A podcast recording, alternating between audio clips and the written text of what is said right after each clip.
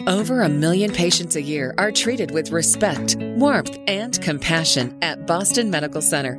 It's in this spirit of community that we offer our podcast series to you, featuring our doctors and staff. This is Boston Med Talks. Here's Melanie Cole. Today, we're talking about how Boston Medical Center is changing lives by guiding victims of violence through recovery with a trauma informed approach. My guest is Elizabeth Dugan. She's the clinical director of the Violence Intervention Advocacy Program in the Department of Emergency Medicine at Boston Medical Center. Elizabeth, what's the prevalence of violence in this country and what is the impact economically and societally and on families? Um, well, good morning. Um, I think the answer to that is um, complex.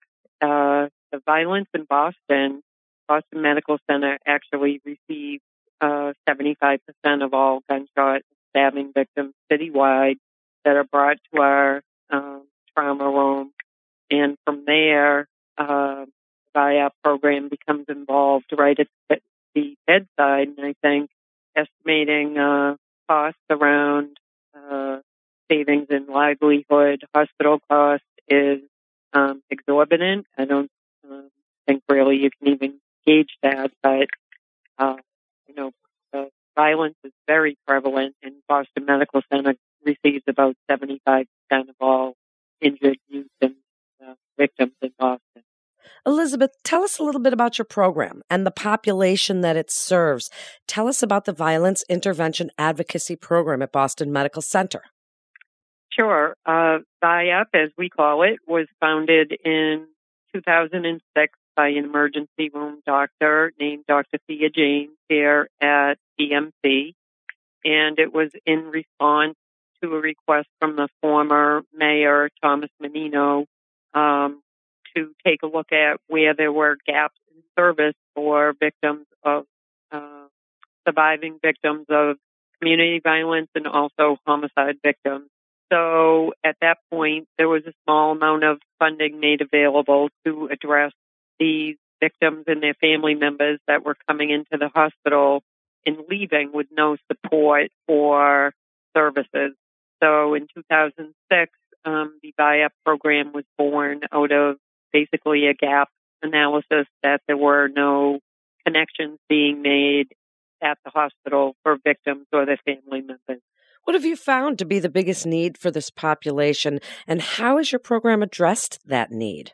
Well, I think that is a multifold answer. I think that BMC does a really great job at addressing not just the injury, but the whole person using a trauma informed client centered approach, what we find the majority of the time is that social determinants of health that are existing in this person's life are interfering or not complementing or supporting a fast and rapid recovery physically, mentally, or spiritually because they're dealing with housing crisis, housing instability, food insecurity, educational gaps, uh, work and employment gaps in in history of their work employment. So I think that you know addressing social determinants of health is critical to um, people being able to move on and be self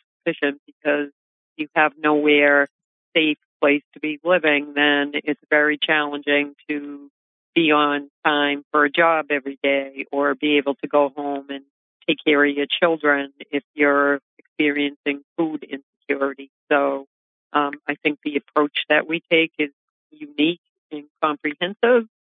What services do you provide? What can advocates actually do? Tell us a little bit about what's involved in crisis intervention, support, and advocacy.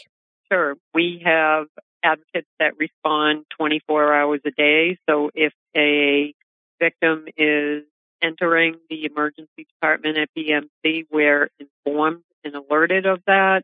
And our intervention starts right at the bedside in the trauma room and in the family waiting room with the family members. So um, after that connection is made in the trauma room, and once everybody, the crisis is over and people are stabilized, we really defer to the uh, victim as the expert in their own life and um, look at a plan that will not only empower them but keep them engaged. And another important component is including the family members in the plan. And we do have family advocates that work with family members because if you are working with a client, you have all these great ideas and you're putting things into place and then they get sent back living in an environment where the rest of their family members are not um, tuned into or engaged or invested in the plan, then it usually won't work.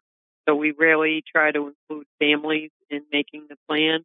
So if a victim wants to complete their high school or GED, um, then academic assistance would be part of the plan. We do uh, support with navigating safety issues around housing because somebody gets shot in their own neighborhood, then it's very difficult for to feel safe in your own house. So we do a lot of housing advocacy.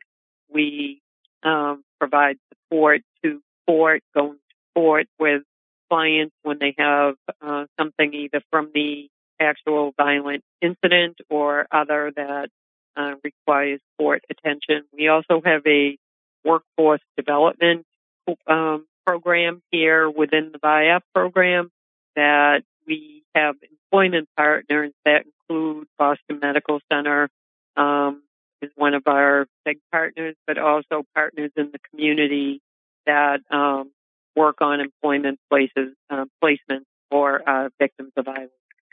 So we also provide free um, mental health care through our partner here in the hospital, the Community Violence Response Team. They're a integrated partner that um, an advocate and a mental health clinician work in tandem with each other to provide um, comprehensive services for the victim.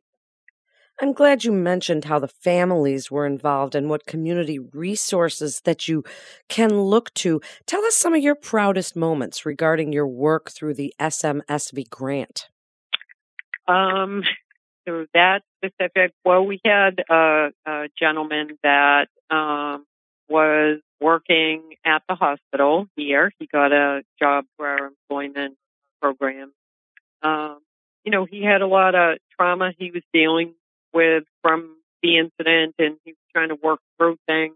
Um, he was not doing well in the job here and um, he ended up leaving upon pursuing what kind of not just would what would make ends meet for him, but what his actual passion was and what he wanted to do for a career, not just a job. Um, he, we ended up supporting him going through a coding class and then he did an inter- internship through Google, and one of our small business community partners hired him as an intern. He was creating apps around him being a great dad and him um, doing parenting things. But this small business that he was working for does websites for nonprofits, and I think one of um, the things I enjoy most is um, some of the staff from our program went to his graduation at Google, and um, his parents were there, and they were so proud of him and grateful. But the the transformation of him not doing well and not prospering because he was at a place that wasn't of his choosing, it wasn't his passion, to just watch the transformative experience of getting the right person in the right role and just watch it blossom and see his parents involved in supporting him and proud of him. And his child was at the graduation and the pride he took in being in being a good dad. Um, those are the kind of rewards that we get to see every day. Bearing witness to the transformation is never ceases to amaze me. Very humbling, and it's what we do. What are some common feelings and actions that happen to these patients after a trauma? And what's your best advice about some things that can help them as well as looking to the VIAP program at Boston Medical Center?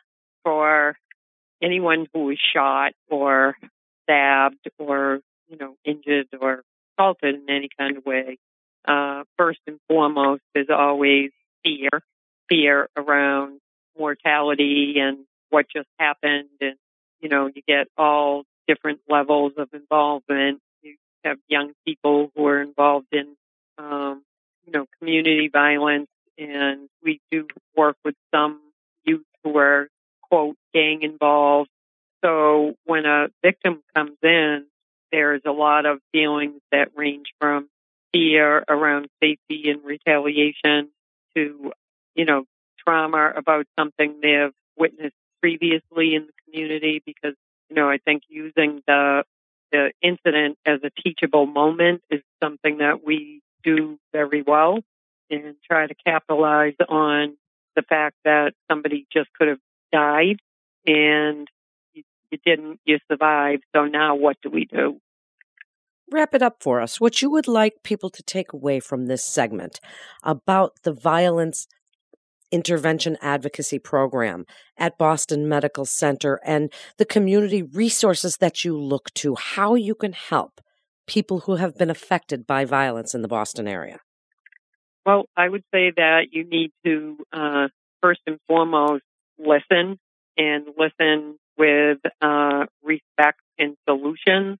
That um, you know, understanding violence from um, an intergenerational, like multifaceted um, society, structural racism, poverty, education, all of those factors, and really believing that through partnership, communication, and community building, things can get better.